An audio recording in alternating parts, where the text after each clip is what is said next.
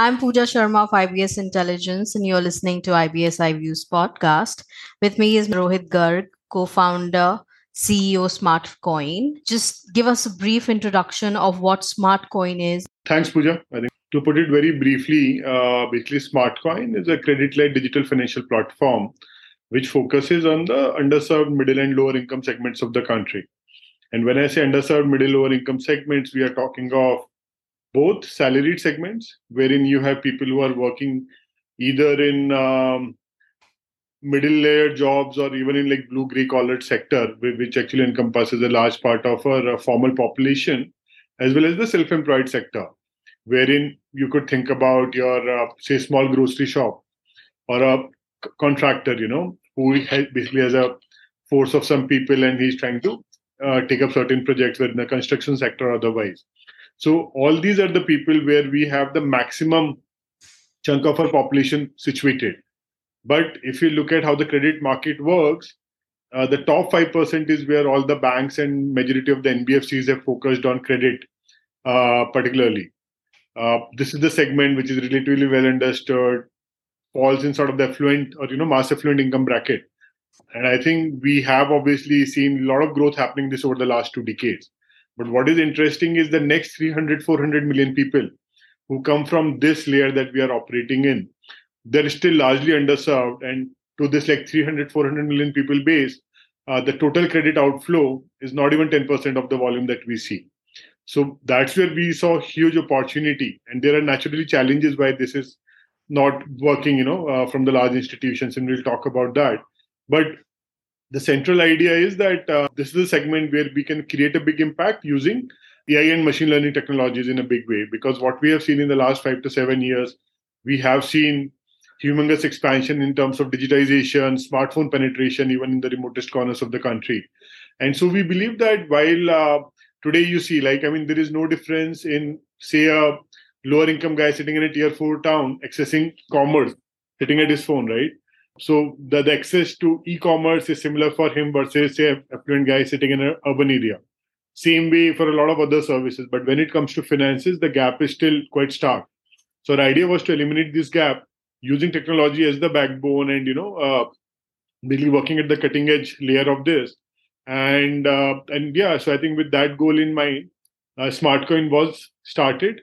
And as I said, I think it's a credit led platform because lending is where the bulk of the demand supply mismatch is happening. But ultimately, you also realize that uh, for people to ultimately better manage their financial lives and unlock the opportunities to grow and aspire for bigger goals, you have to give them solutions, products, tools across each of the verticals, right? Whether it is in terms of how you save, whether it is in terms of how you protect yourself against unforeseen emergencies, or, uh, or or in general how do you just manage your financial health right? So the idea is to create a one stop solution using technology at the center uh, to provide the best solutions for a customer. But yeah so i think that is what smartcoin is. And how is the firm changing the digital lending standards in india? Right so see i think this sector as a whole has seen like a lot of changes. Uh, i think we have seen a significant change in landscape over the last few years. In fact, like every year you see this, you know, evolving uh, very rapidly, whether it is from the customer understanding standpoint or the regulatory standpoint and, you know, whatnot. So, in fact, like when we begin, the idea was to go after this, uh, you know, middle income uh, segment layer and uh, basically build products for them. Because what we also realized that this segment has been underserved for a variety of reasons, right? One of the biggest problem was this is a segment which is typically not earning as much as say the top 5% so their credit needs are also very very different.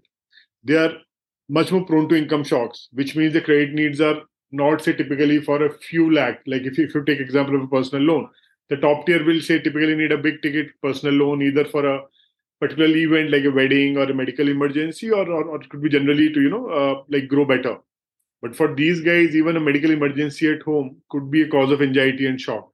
And what do you do in that sense, right? And historically, we have seen India is one of the largest informal borrowing markets in the world because you end up going to your friends or families and just you know taking care of that need. But it obviously not sustainable. It's not desirable either.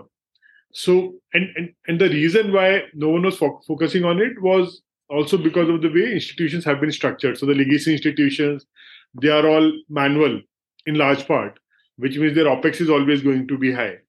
Risk determination is also going to be very, very difficult because India is again one of the largest informal jobs market in the world, which means you don't always get very up-to-date data on people's, you know, how much they are earning, what their risk profile is. So if you're only relying on traditional data, you cannot underwrite them well either, right? So there are problems with respect to product innovation, with respect to unit economics, with respect to risk determination. And so we started, we believe that we can really, I think, find a solution and, you know, I think, uh, you know, work on it. And that was the genesis. And if you see in the last five years, now it's like short-term personal consumer lending has grown massively. And now I think everyone is recognizing that there is a huge potential in the sector, and like you know, this can uh, uh, this can become really huge which is already happening, you know, if you look at the year on year on year growth metrics. So in line with that, what you have also seen that the as the market grows, naturally the regulations also have to grow in sync, right? So just I think few months back we had the RBI releasing a very comprehensive set of digital lending guidelines, which was uh, essentially I think quite a welcome step because uh, ultimately for all of these markets to function properly, you need a clear set of guidelines which makes sure that the customer interests are protected. There is a lot of transparency in the system. There is a standard set of guidelines so that there are no misusers of the system. Because these are the sectors where there's tons of opportunities, so you always attract you know some unwanted or like you know unethical players, right? So how do you make sure that the guidelines are same for all? And I think people can build on that because the trust in the sector as a whole has to grow. So I think overall, I would say what we have seen in terms of the digital lending guidelines last year, that has attempted to bring a lot more transparency transparency to the system. That has attempted to make sure that the from the borrower perspective, they can have more trust. They know who is a genuine lender, who is not. What are the sort of things that they should keep in mind. Similarly, for all the DLAs and LSPs, the loans, the service providers, and the apps, uh, there was no clear framework before, which, as I said, you know, gives also rise to sort of a lot of confusion. So there also now, because we have clear guidelines in terms of who should do what, what should be the treatment of say customer data or like his data privacy concerns, what should be the flow of funds, what should be the trail like. So all these things are very adequately, uh, you know, addressed, which I think are good for the sector in the long run. So we are, I think, definitely getting there.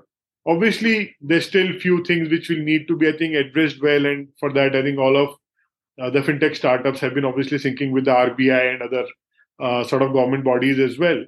And I believe, I think we are on the right path. And uh, the growth and increasing customer interest in the sector is obviously a, a, a big evidence of that. But yeah, I mean, like this is something which has to keep evolving as the market grows. So, what is the future that you see, you know, through the perspective of fintech sector changing, innovation, and customer benefiting engagement activities? the innovation and focus on customer engagement like there has always been a lot of room to work on it because you look at on any macro stats india still stands i think you know uh, well behind most of the world right?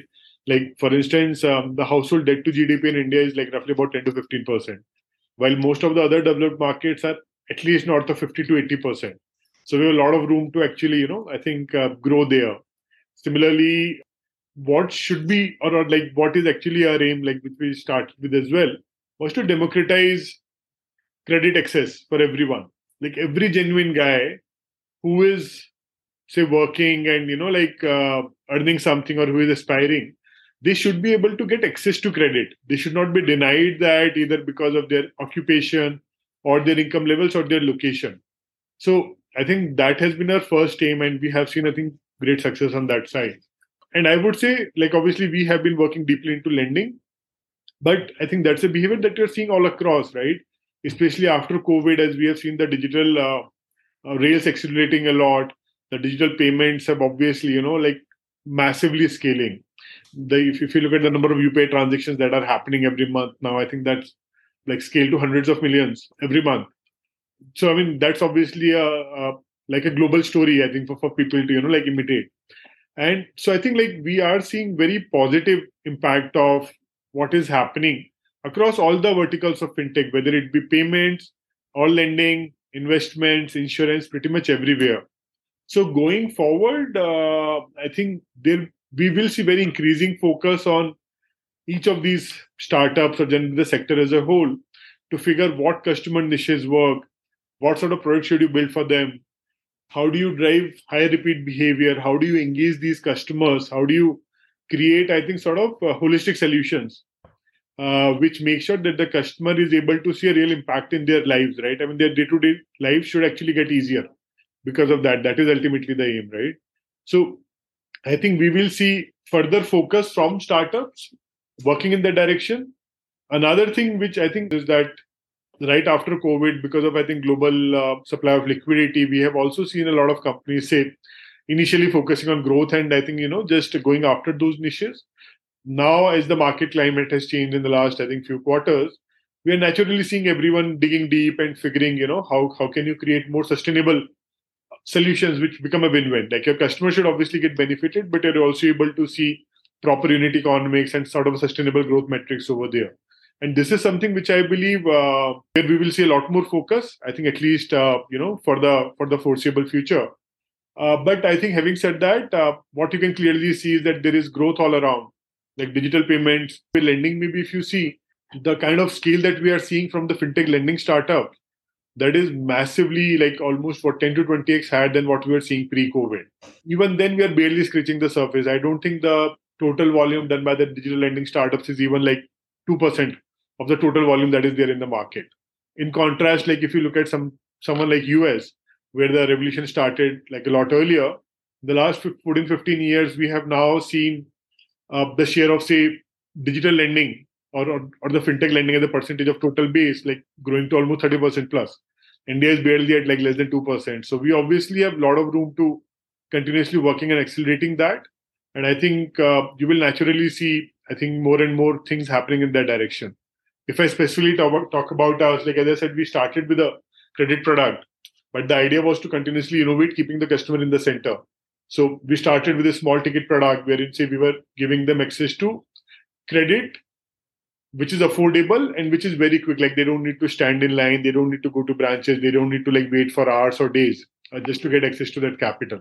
But beyond that we have been able to use that data to then give them say higher ticket loans. Um, the idea is how, how you can use again the same data to help them save and i think build a discipline around it. So that because credit more often than not is just is a symptom of a problem right you need credit for a medical emergency because you didn't have an emergency savings. You need credit for your working capital because you didn't have the right avenues or, or, or, the cycles to manage it.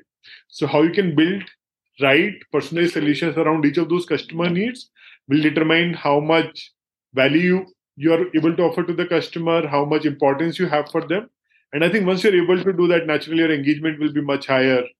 You know, uh, your economics will look much better so I think like that is something which is definitely uh, on the rise anyway.